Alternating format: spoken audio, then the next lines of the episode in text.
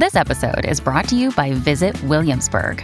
In Williamsburg, Virginia, there's never too much of a good thing. Whether you're a foodie, a golfer, a history buff, a shopaholic, an outdoor enthusiast, or a thrill seeker, you'll find what you came for here and more. So ask yourself, what is it you want? Discover Williamsburg and plan your trip at visitwilliamsburg.com. The Presidencies of the United States is a proud member of the Evergreen Podcast Network. Friends and countrymen, henceforth for us there will be neither king nor tribute. For three centuries we have carried that shameful burden, that terrible stain of tyranny and servitude. The moment of emancipation has come, the bells of liberty have rung. I ask that you do your duty. Long live the Virgin of Guadalupe. Long live America. Father Miguel Hidalgo, 16 September 1810. Whereas a satisfactory adjustment, too long delayed, without the fault of the United States, has for some time been entirely suspended by events over which they had no control, and whereas a crisis has at length arrived subversive of the order of things under the Spanish authorities, whereby a failure of the United States to take the said territory into its possession may lead to events ultimately contravening the views of both parties, whilst in the meantime the tranquility and security of our adjoining territories are endangered, and new faculties given to violations of our revenue and commercial laws and of those prohibiting the introduction of slaves. I, James Madison, President of the United States of America, in pursuance of these weighty and urgent considerations, have deemed it right and requisite that possession should be taken of the said territory in the name and behalf of the United States. The good people inhabiting the same are invited and enjoined to pay due respect to him in that character, to be obedient to the laws, to maintain order, to cherish harmony, and in every manner to conduct themselves as peaceable citizens, under full assurance that they will be protected in the enjoyment of their liberty, property, and religion. A proclamation, the 27th of October, 1810.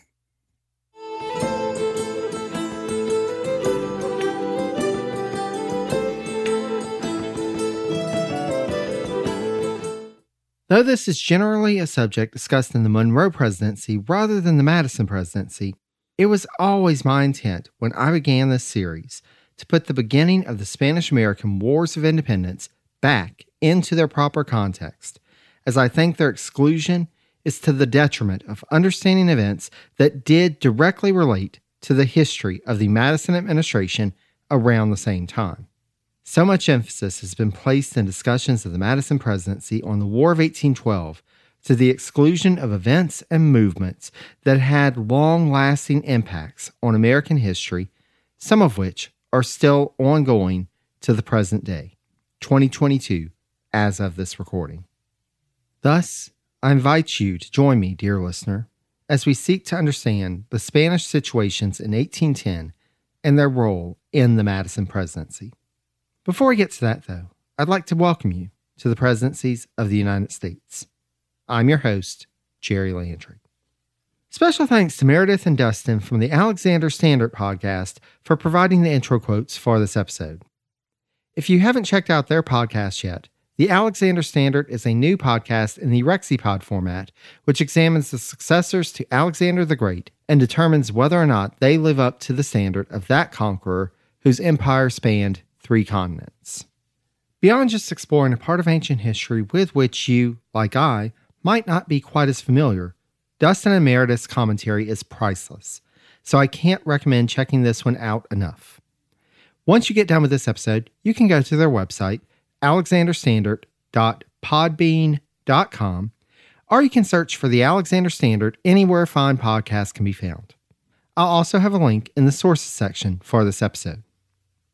As you may recall from previous episodes, by 1810, with both Spanish claimants to the throne, the old king Carlos IV and his son Fernando VII, being held captive by French Emperor Napoleon, who had installed his brother Joseph as the disputed king of Spain, a rival placeholder government had been established in Cadiz.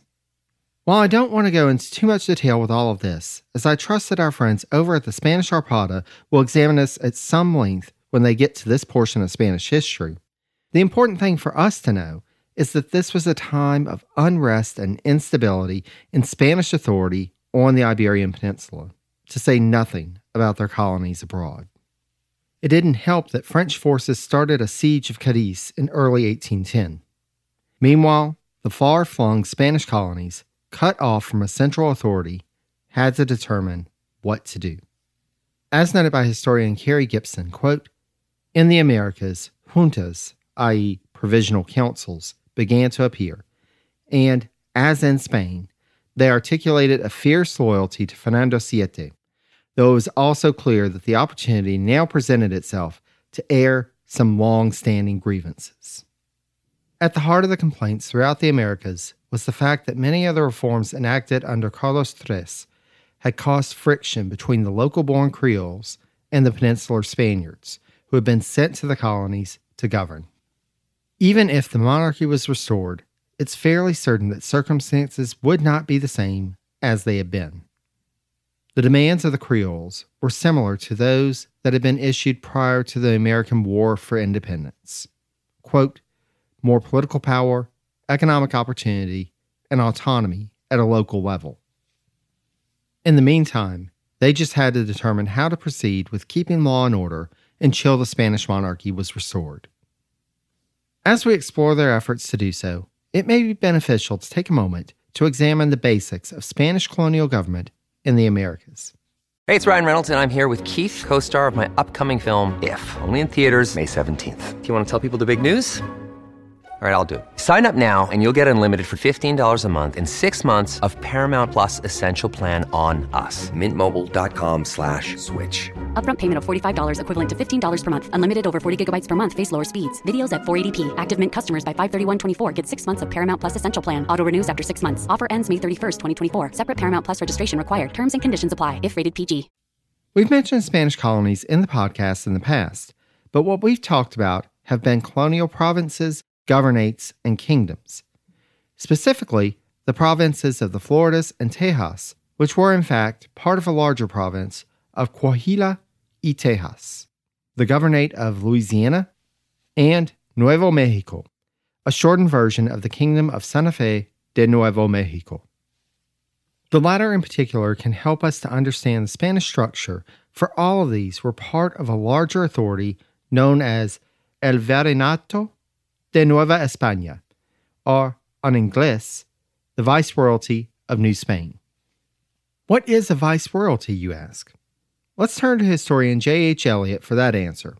For Elliott explains the role of the leader of these administrative areas as follows quote, The viceroy was to be the alter ego of a necessarily absentee ruler and the living mirror of kingship in a distant land.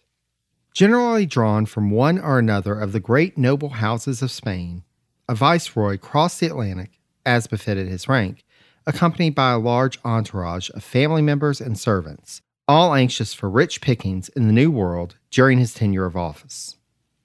His arrival on American soil and his passage through his territory to the capital city was as carefully staged a ritual event as if the king himself were taking possession of his realm. Each new viceroy of New Spain would follow the route to the capital taken by Hernan Cortes. The first two viceroyalties established were those of New Spain and Peru, and ultimately they would be joined by those of New Granada in what is now northwestern South America and southern Central America, and Rio de la Plata in southern South America. When Carlos and Fernando were taken prisoner by Napoleon, the viceroy of New Spain was Jose de Iturrigaray, who was receptive to the demands of the Creoles.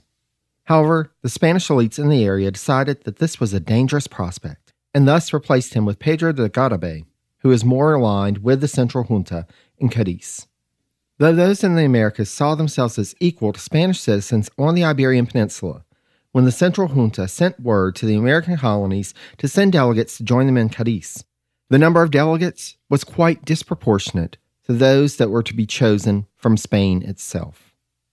At a time when this questionably valid government could use every ally it could find, it slighted the still loyal and solid colonies. This was a mistake they would come to regret. The Creole elite, referred to as criollos, by this point, quote, were wealthier and more cosmopolitan than previous generations. Quote, Some had studied and traveled in Europe. They adopted continental fashions. To some extent, Mexican high society had, like that of Spain, become Frenchified through tastes acquired with the Bourbon accession to the Spanish throne. This did not, however, mean that they weren't also influenced by events and movements in other parts of the Americas. Naturally, they had heard about the American and Haitian revolutions and saw populations smaller than that of New Spain triumph over strong European imperial powers. The Criollos felt, at the very least, that they should be equal to the elite peninsulares who came from Spain to govern the viceroyalty, but some felt that they should go even further and replace the peninsulares at the top of the viceroyalty's social structure. Though it hadn't been too pronounced prior to the beginning of the second decade of the 19th century, there had been occasional outbursts of rebellions, primarily based around local issues and primarily distant from the more urban centers of New Spain. The rural areas of the viceroyalty were populated primarily by the indigenous peoples whose lands the Spanish had conquered centuries back. While some had largely been left alone and lived much as they had prior to the conquest, some were occasionally spurred to push back but these uprisings were ultimately suppressed, some rather brutally. Further, because they primarily involved native peoples and are lower class individuals, the criollos did not see common cause with them, and thus did not aid in these efforts. In 1799, however, a group of criollos started developing a plan of their own to rebel against the viceroyalty's government, but their plot, dubbed the Machete Conspiracy, was quickly discovered. The government sought to keep the matter quiet in order to avoid causing further unrest amongst the larger Criollo population, so the arrests were made in secret, and eventually some of the plotters were released, though others died in custody. As noted by Meyer, Sherman, and Deeds in their book on Mexican history, quote, the leniency toward rebels, including some Indian conspirators in 1801, suggests the Crown's concern with the festering discontent in New Spain. Ironically, royal forbearance served only to underscore Spain's impotence. The weak response did little to discourage further plots. The mainland of New Spain was not the only place in Spanish America experiencing uprisings and disturbances, however. This period of political instability also fueled a growing trend of rebellions of enslaved populations in Spanish colonies, in particular, Cuba. Given its close proximity to what became the nation of Haiti, it is not surprising that enslaved people on that island should start to agitate against their oppressors. As noted by historian Ada Ferrer, a number of conspiracies were uncovered and potential rebellions repressed in the late 18th and early 19th century. Two in 1796, one in 1797, at least five in 1798, then one each in the years 1802, 1803, 1805, and 1806. The year that the Peninsular War began, two more plots were uncovered in 1809, and by the time you get to 1811 1812, that number had multiplied to six. Ferrer describes the situation as follows quote, It was as if slavery itself were a kind of permanent standoff, a war averted only by another kind of violence, another kind of terror. Meanwhile, a revolution started in Buenos Aires on May 18, 1810, which led to the founding of the Primera Junta, a provisional government that would be expanded towards the end of the year to include representatives from other areas of the Rio de la Plata. The Primera Junta claimed to be governing on behalf of the royal authority, but as it evolved into the Junta Grande and time went on, independence seemed to be the ultimate goal of this movement. A few months later, on September 18, 1810, a meeting at the Cabildo, or City Hall, of Santiago in what is now known as Chile, was held as called by the latest governor of the area in order to resolve issues that had arisen throughout the year by a growing call for autonomy from Spain. The meeting did work to resolve the issue, but not as the governor may have intended, as the Juntanistas, those in favor of autonomy, took control of the meeting and proclaimed a new national government, though they continued to profess their loyalty to Fernando VII. As in the Rio de la Plata, the first junta would before long give way to other governmental structures, and the voice of the royalist would increasingly fade. One of the independence movements around the same time, however, has its roots in events that we've covered in the podcast previously. We've discussed in past episodes how our old friend Francisco de Miranda had been working for over a decade to foment rebellion in the Viceroyalty of New Granada to no avail, though he actually got an expedition to what is now Venezuela in 1806, even if it was quickly suppressed. In 1810, it seemed like Miranda's dream was finally about to be a reality, for on April 19th of that year, the Captain General in Caracas, Don Vicente de Emparan y Orbe, was removed from office by a local force led by Jose Cortes de Madariaga. Miranda, hearing of these developments in London, approached the prominent contacts he had made over the years, and he was soon joined by three emissaries from Caracas, one of whom would go on to become a prominent leader in his own right, Simon Bolivar. The British government was initially reluctant to get involved, given that they were partnering with the Spanish junta, which gave way to the Cortes de Cadiz in 1810.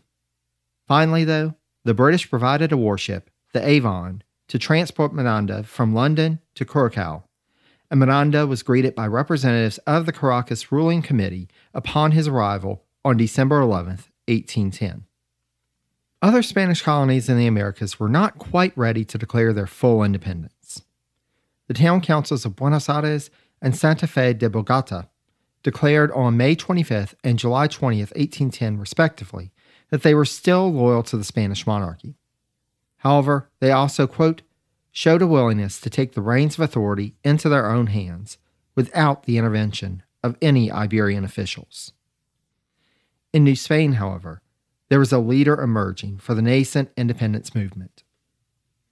Miguel Hidalgo y Costilla had been born into a Criollo family in 1753 and, after graduating from the University of Mexico in 1774, began to prepare for the priesthood. Hidalgo was ordained in the fall of 1778 and would start teaching at the College of San Nicolas Obispo, eventually rising to become rector. Some of Hidalgo's thoughts and actions, however, were questioned as not being orthodox, and he was brought before the Spanish Inquisition in 1800, though no action was taken against him. In 1803, Hidalgo's path changed course as he accepted a position as curate of Dolores, a small parish located in what is now central Mexico. As described by Myers, Sherman, and Deeds in their work on Mexican history, quote, devoting only minimal time to the spiritual needs of his parishioners, Father Hidalgo concerned himself primarily with improving the economic potential. As the years went on, he met other folks in the area who were interested in attaining independence from Spain in order to better conditions for folks in New Spain. With the Spanish situation on the Iberian Peninsula continuing to deteriorate, Hidalgo and his colleagues began to actively plot an uprising for early December 1810. Ultimately, though, word got back to the Spanish governing authorities in Mexico City, and on September 13th, they began making moves to thwart the uprising by searching the home of one of the conspirators. In the early morning of September 16th, word reached Hidalgo and some of his compatriots and they knew that they had to move up their timetable before they were captured by the authorities. Thus, Father Hidalgo went to his church and did what any priest would do to summon the people he rang the church bells. The crowd of Mestizos and Indians, free people and prisoners, who assembled heard a speech from Father Hidalgo that is looked at as the birth of the Mexican independence movement. Though the exact words are not known, this speech called the Grito de Dolores, or the Cry of Dolores, declared independence for New Spain and invited those assembled to join in the cause. Hidalgo led a quote, motley band of poorly armed Indians and Mestizos to San Miguel, finding new recruits along the way. And by the end of the day, they had taken San Miguel by surprise and without much difficulty. One town after another, Hidalgo and his band took and by late October, he had a force of around 80,000 marching towards Mexico City. Though his numbers were great, Hidalgo's force was running low on ammunition, and the priest was hesitant to unleash what could easily turn into an out of control mob on the capital city. Thus, he called for a retreat. This retreat was an unfortunate mistake for Hidalgo and his force, as it allowed the Spanish military units to regroup, and by January 1811, they were taking the fight to the rebels. Finally, in March, the rebels were ambushed and captured. Many of the leaders were immediately executed for treason, but Hidalgo, as a priest, had to be processed by the Inquisition. As described by Myers, Sherman, and Deeds, quote, finding him guilty of heresy and treason, the court defrocked him and turned him over to the secular arm for execution. At dawn on July 31st, the firing squad did its job. Hidalgo's corpse was decapitated, and his head, fastened to a pole, was displayed on the charred wall of the granary in Guanajuato as an object lesson to potential rebels. While these events dampened the enthusiasm for the independence movement in New Spain for a time, there was another Spanish possession in the Americas that had already declared its independence and found a powerful partner to ensure that the Spanish would never have possession of it again. At the end of episode 4.11, we discussed how President Madison had authorized Orleans Territorial Governor William C.C. Claiborne to send a message to William Wyckoff Jr., a member of the Orleans Territory Executive Council who had extensive contacts in West Florida. In this message, Claiborne asked Wyckoff to, quote, go to West Florida and inform the inhabitants that the United States would welcome them if they arranged a popular convention and made a formal request for annexation to the United States. To be sure, there was a pro American faction in West Florida at the time, but as historian Andrew McMichael points out, it's not absolutely clear how much of the sentiment was pro US and how much of it could better be described as anti Spanish.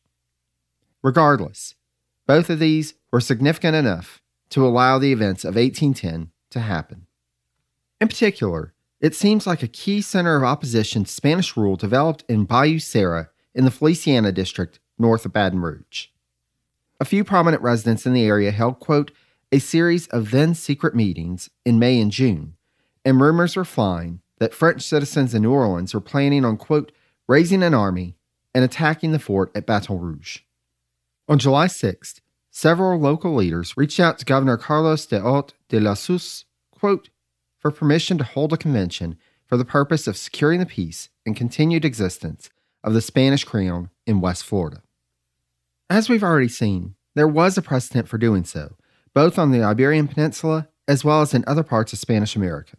De Lassus, believing that public sentiment was by and large with continued Spanish control of the colony, agreed to allow the convention to come together.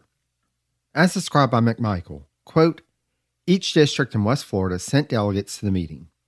Some delegates wished to bring in the U.S. government, some to invite in the British, and a large faction to continue under Spanish rule.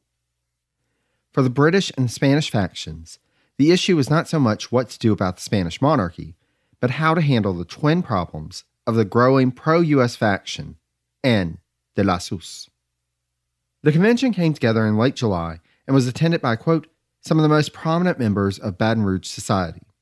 The group of 14 included four men from the Feliciana district, five from the Baton Rouge district, four from the St. Helena district to the east, and one from the district of Tangipahoa and Chefuncte, still further east.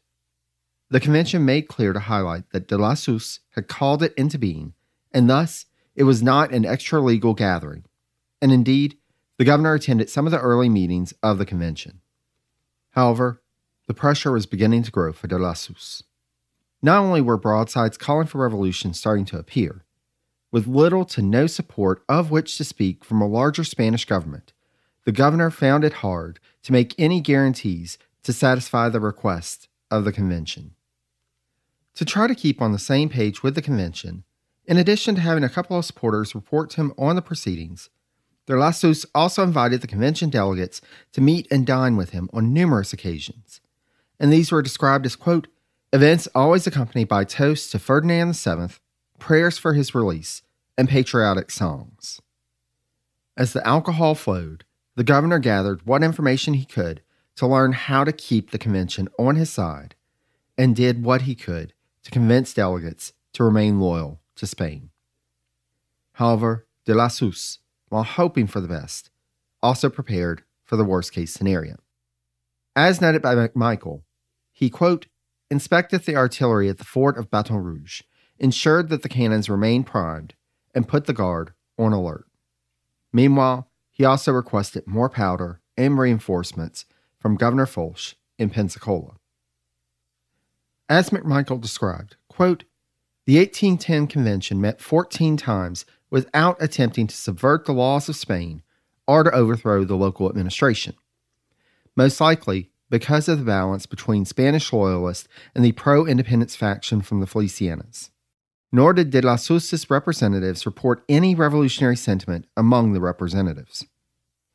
Nonetheless, the residents mostly tried to separate themselves from Carlos de Lassus, and a culture of deep and mutual suspicion emerged over the course of the convention.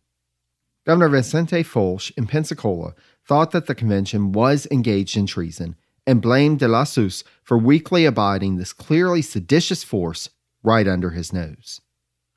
Folch eventually grew so concerned that he made plans in September to muster a force of 150 men to march on the St. Helena district as a security measure. De la then inadvertently made the situation worse when he wrote of Folch's plans, as well as the fact that, quote, he did not consider himself bound by any of his previous agreements with the Assembly meeting in Baton Rouge in a letter that was intercepted and then revealed to the public.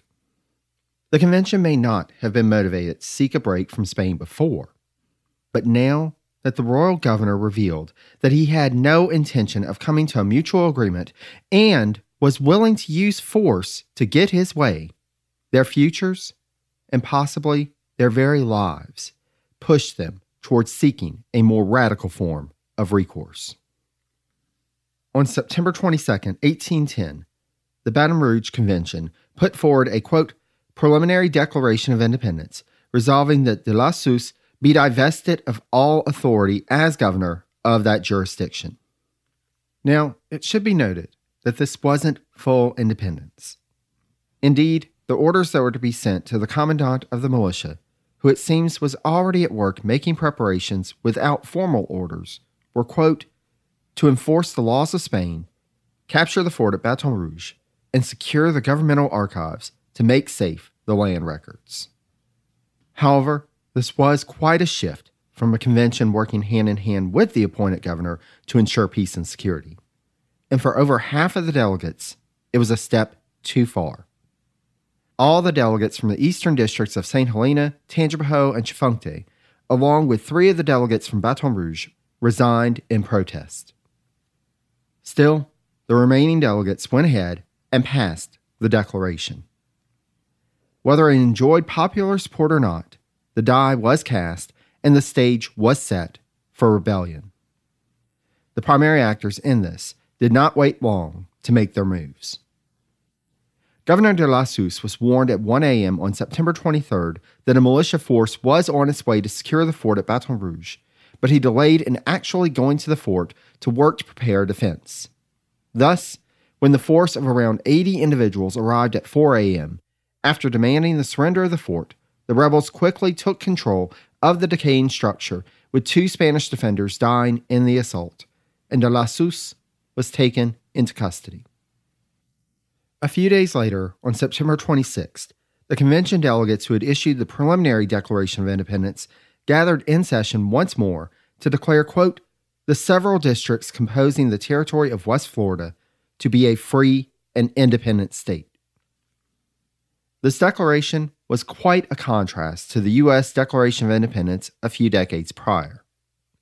Rather than grandiose language about unalienable rights and liberty, the West Floridian Declaration stated simply that they were looking for, quote, protection for their property and lives, and that the Spanish monarch was not the problem. Rather, that the lack of a monarch and a strong Spanish government threatened their well being, so they decided to take matters into their own hands. Without a strong commitment to independence, it was clear that they would accept whatever authority could guarantee quote unquote their property and lives. And there was one nearby power who was more than willing to do that. However, it would take time for word of what had happened in Baton Rouge to get around, So, in the meantime, the convention had to pull together a plan, starting with who would be in charge. The person appointed to be the first executive of the West Florida Republic was actually a recent newcomer to the Baton Rouge district. Fulwar Skipwith, prior to settling in West Florida, had served as a diplomat for the U.S. in the French West Indies and in France. After marrying a French woman, he had decided to settle down in the Spanish colony. Skipwith was described by a contemporary as, quote, almost a Frenchman in his own right. As noted by historian M.K. Beauchamp, quote, Skipwith possessed national connections, the confidence of the Anglo settlers of West Florida, and the ability to communicate with the Creole inhabitants of Orleans. Thus, he was chosen for this post, which would be negotiating with American officials in the neighboring territories and abroad. Meanwhile, the convention, quote, appointed a three person committee of safety to administer the new government and formulate a constitution which will be submitted to the convention in November. The convention then adjourned on October 11th. By this point, news of events in West Florida was well on its way to Washington, D.C. I haven't been able to find exactly when the Madison administration first learned of the West Florida Declaration of Independence, but an editor's note on a letter from Madison, written on October 19th, notes a meeting with the editor of the National Intelligencer newspaper two days prior, on the 17th, about the matter. Now, an additional side note here. The editor of that Washington paper, which served as the administration's mouthpiece since the beginning of the Jefferson administration, was no longer its founder, Samuel Harrison Smith. Smith had recently stepped back from that role and handed over the reins to Joseph Gales Jr. So it was Gales who met with the president to discuss the possibility of a U.S. intervention in West Florida. At the time, it wasn't uncommon for national and international events to be made known to the government in Washington by informal, unofficial means. But there were also a couple of official letters that had been sent from the area with the news. The chairman of the West Florida Convention had written to Secretary of State Robert Smith a few days after the Declaration of Independence to request quote unquote immediate protection from the United States. Meanwhile, on October 3rd, Mississippi Territorial Governor David Holmes sent his own report on events in West Florida to Secretary Smith, along with a copy of the West Florida Declaration of Independence. Though the officials in West Florida knew that American support was critical to avoid an expected Spanish backlash, it wasn't necessarily that they were seeking annexation just yet. Indeed, Executive Skipwith sent an emissary to the Orleans Territory, quote, to delay any effort to attach West Florida to the Orleans Territory until a commission could be sent to Washington. Meanwhile, Orleans Territorial Governor William Claiborne wrote to his counterpart in Mississippi, Governor Holmes, about his concern about, quote, the presence of unsavory adventurers from the United States in the West Florida Republic's army. There is also the pesky reality that while leaders in the Felicianas and Baton Rouge supported this newly proclaimed West Florida Republic, the rest of the Spanish colony of West Florida was not quite so keen on the idea. As you may remember me mentioning earlier, the delegates from the districts east of Baton Rouge had all walked out of the convention as soon as the preliminary Declaration of Independence was put forward. This meant that the majority of what was considered West Florida from the Amite River, which now forms the boundary between East Baton Rouge Parish and Livingston Parish in Louisiana, onto the Perdido River, the border of modern day Alabama and Florida, was still under Spanish control. The convention in Baton Rouge knew that the more territory they had under their control, the more attractive West Florida would be to the United States. Thus, they enlisted the services of a local who we had previously discussed in episode 3.31, Reuben Kemper. Kemper and his brothers had been key figures in the West Florida Rebellion of 1804, and now that their previous aborted ambition had finally been seen through to fruition, the convention felt that Kemper, along with a compatriot named Joseph White, would be the perfect agents to send east to recruit a force to take the key port cities of Mobile and Pensacola.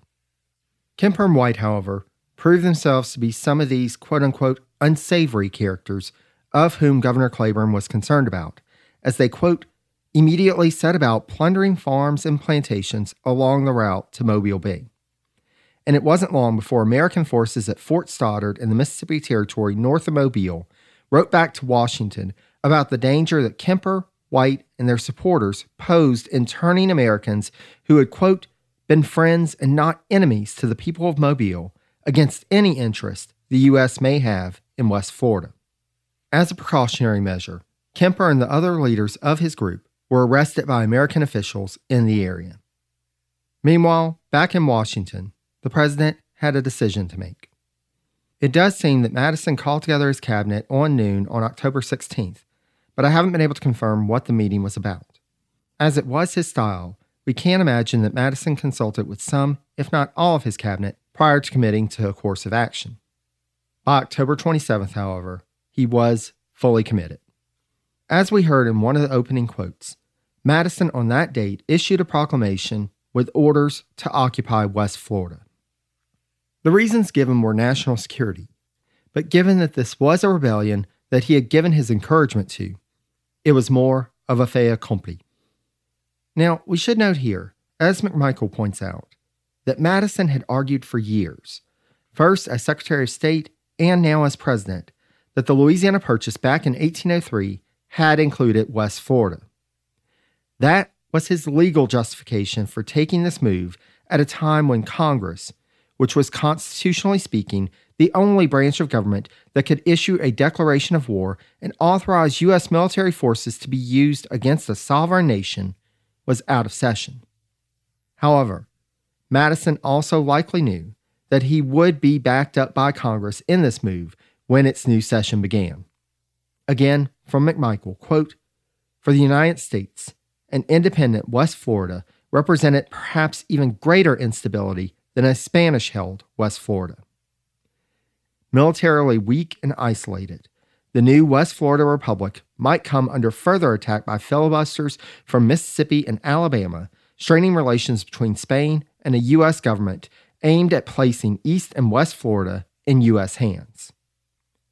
Likewise, the new territory might fall prey to British or French occupation, which, if combined with a similar occupation of Mobile, could force the United States to abandon New Orleans. The agent charged with carrying out this occupation was Orleans Territorial Governor William Claiborne, with the support of the commanding general in New Orleans, Wade Hampton, who had succeeded our old friend James Wilkinson when he was suspended from duty, as noted in episode 4.8. Before they could receive their orders and make preparations, however, it seemed like the situation in West Florida might descend into chaos before the Americans could get into the mix. Shortly after the convention's adjournment, a mutiny at the Baton Rouge fort seems to have kicked off, though it ended just as abruptly as it began. In order to ensure order, the convention came back for an emergency session starting on October 24th. By this point, the three man Committee of Safety had completed its work on a constitution which was, as noted by McMichael, quote, modeled on that of the United States. And one of the first actions that the convention took on the first day of the emergency session was to adopt the Constitution. The convention then made plans for popular elections as called for in the Constitution, and after a few days, adjourned on October 28th. On November 10th, an election was held in the independent portion of West Florida, quote, to ratify the Constitution and to elect representatives and only a couple of weeks later, on November 26th, the new legislature of the West Florida Republic convened in St. Francisville in the Felicianas. The formal inauguration of the new government happened three days later on November 29th. While the officials in West Florida did all they could to maintain control, Governor Claiborne and General Hampton were making their plans. Though Skipwith, who had been elected as governor under the new constitutional government, had proclaimed publicly that, quote, it becomes our duty to provide for our own security as a free and independent state, was cognizant of the reality of the situation and worked through private channels to make sure that the U.S. government understood that he would not oppose an American takeover. When Claiborne received his instructions, he sent a friend to confer with Governor Skipwith once more in order to prepare him for what was to come. Claiborne's instructions were to proceed to take possession of any territory taken by the West Florida Republic and to lean on Mississippi Territorial Governor Holmes for backup if needed. Holmes, too, was sent a set of instructions ordering him to have a militia force at the ready should Claiborne need it, though discretion was also urged on him. Secretary of State Smith made sure to assert in Claiborne's instructions that, quote, should any particular place, however small, remain in possession of a Spanish force, you will not proceed to employ force against it, but you will make immediate report thereof to this department. The Madison administration realized it was walking a tightrope. They didn't want a war with Spain, which would likely then draw in either the British or the French or both. Secretary Smith also took the additional step of informing French Minister to the U.S., Louis Marie Turreau, of the impending occupation, asserting that it was to ensure that the British didn't occupy Florida. A weak excuse, to be sure, but at this point, there was little that the French government could do to stop the United States, as we shall explore in our next episode. For now, though, with the diplomacy done, it was time to make plans for military operations. Before making his way into West Florida, Claiborne first traveled to Natchez to confer with Governor Holmes. The two decided that Holmes should proceed to St. Francisville, while Claiborne would travel to Point P, where 400 regular U.S. troops would converge and prepare to march into West Florida. Holmes arrived in St. Francisville on December 6th and shared news with leaders there of Madison's proclamation of October 27th. While Governor Skipwith was in favor of American annexation, he was concerned about it being claimed under the pretense of the Louisiana Purchase. While the details were being worked out, Skipwith and the legislature had to move that day to Baton Rouge, which had been designated the site of the next legislative session. Holmes made a detour to confer with Claiborne before proceeding to Baton Rouge, where he again met with Skipwith. The governor of the West Florida Republic confirmed that he would not oppose American occupation, and the next day, December 7th, Skipwith took Holmes to the fort to confer with its commanding officer, Lieutenant Colonel John Ballinger, while Claiborne and the American forces at Pointe Coupee moved into West Florida at Bayou Sara. Three days later, they would arrive in Baton Rouge, and after a little back and forth, the bonnie blue flag of West Florida, which had only flown at the fort for a few short months, came down to be replaced by the Stars and Stripes. With that, the Republic of West Florida was no more, and Baton Rouge the city of my birth, became part of the United States. We'll talk more about the aftermath of this action in a future episode, but I want to pause here to bring up a couple of notable points to have in mind as this episode draws to a close. First, this is a bit of a spoiler, but this will be the only territorial acquisition of the Madison presidency that will actually stick. And though it seems like a relatively small piece of territory to add to the U.S. compared to, oh, say, the Louisiana Purchase, this was also a key acquisition. With the annexation of West Florida, the U.S. finally had complete control of both sides of the Mississippi River, a key artery in the body of the nation at that time, and increasingly so as the decades went on. Further, Though it would take a little more time to secure Mobile, as it was part of West Florida too, it was inevitable that the U.S. would turn its eye to that key Gulf port city, especially due to its strategic position on the Mobile River. Securing the interior would depend on control of West Florida, and the Madison administration was well on its way to doing that. The ramifications of this annexation would resonate for decades to come. Meanwhile, as all of this was happening, further down the Mississippi River, between Baton Rouge and New Orleans, in an area dubbed the German Coast due to a large influx of German immigrants in the area at one point, an enslaved man named Charles Deslondes seemingly served the man who enslaved him, Manuel Andry, loyally as a slave driver. As described by historian Daniel Rasmussen, quote, to most slaves, he, Deslondes, was simply the half white representative of the master. And to the master, he was the half white liaison from the slave quarters. He was the central link, the connector, and the enabler of the complex machinery of the Andry slave plantation. or so it seemed. There is much more to the history of Monsieur Deslondes than meets the eye, dear listener. And you and I shall explore that history in the next episode, which I'm calling Freedom or Death. Special thanks again to Meredith and Dustin for reading the intro quotes for this episode. And be sure to check out the Alexander Standard wherever you get your podcast. Special thanks also to Christian of Your Podcast Pal for his audio editing work on this episode. If you'd like to enlist Christian services for your podcast or audio project, check out his website at yourpodcastpal.com. Special thanks also to the Itinerant Band for allowing us the use of clips from their rendition of Jefferson and Liberty as the intro and outro music for this episode. Info on the Itinerant Band, as well as the sources used in this episode, past episodes of the podcast, and links to information about all of the presidents can be found on the website, which is Presidencies Podcast, that's all one word, dot com. If you have any questions or comments, please feel free to reach out to me via email at presidenciespodcast, again, that's all one word, at gmail.com. You can also connect with me on social media. I'm available on Facebook at Presidencies, on Twitter at Presidencies89, and on Instagram at Presidencies Podcast. That's right, all one word. Finally, I thank all of you for listening.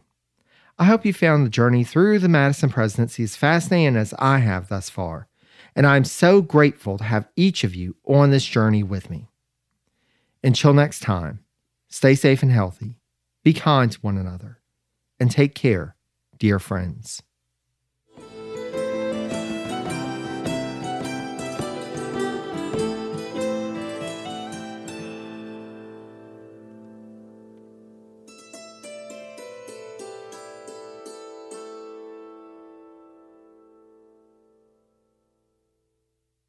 Welcome to Anthology of Heroes, the podcast that explores the most pivotal moments of history through the eyes of those who lived it.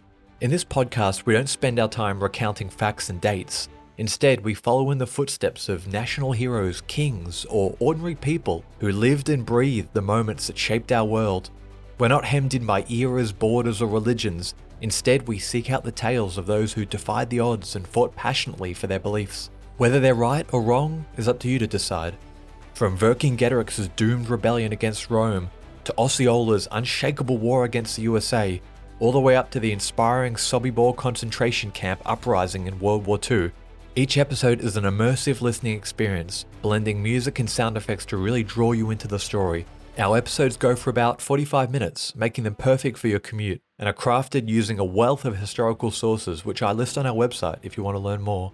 I'm the host, Elliot Gates, and I'm thrilled to have you joining me as we uncover history's hidden gems and illuminate the faded pages of our past. Look out for the Anthology of Heroes podcast on Spotify, Apple Music, or anywhere else you get your podcasts from.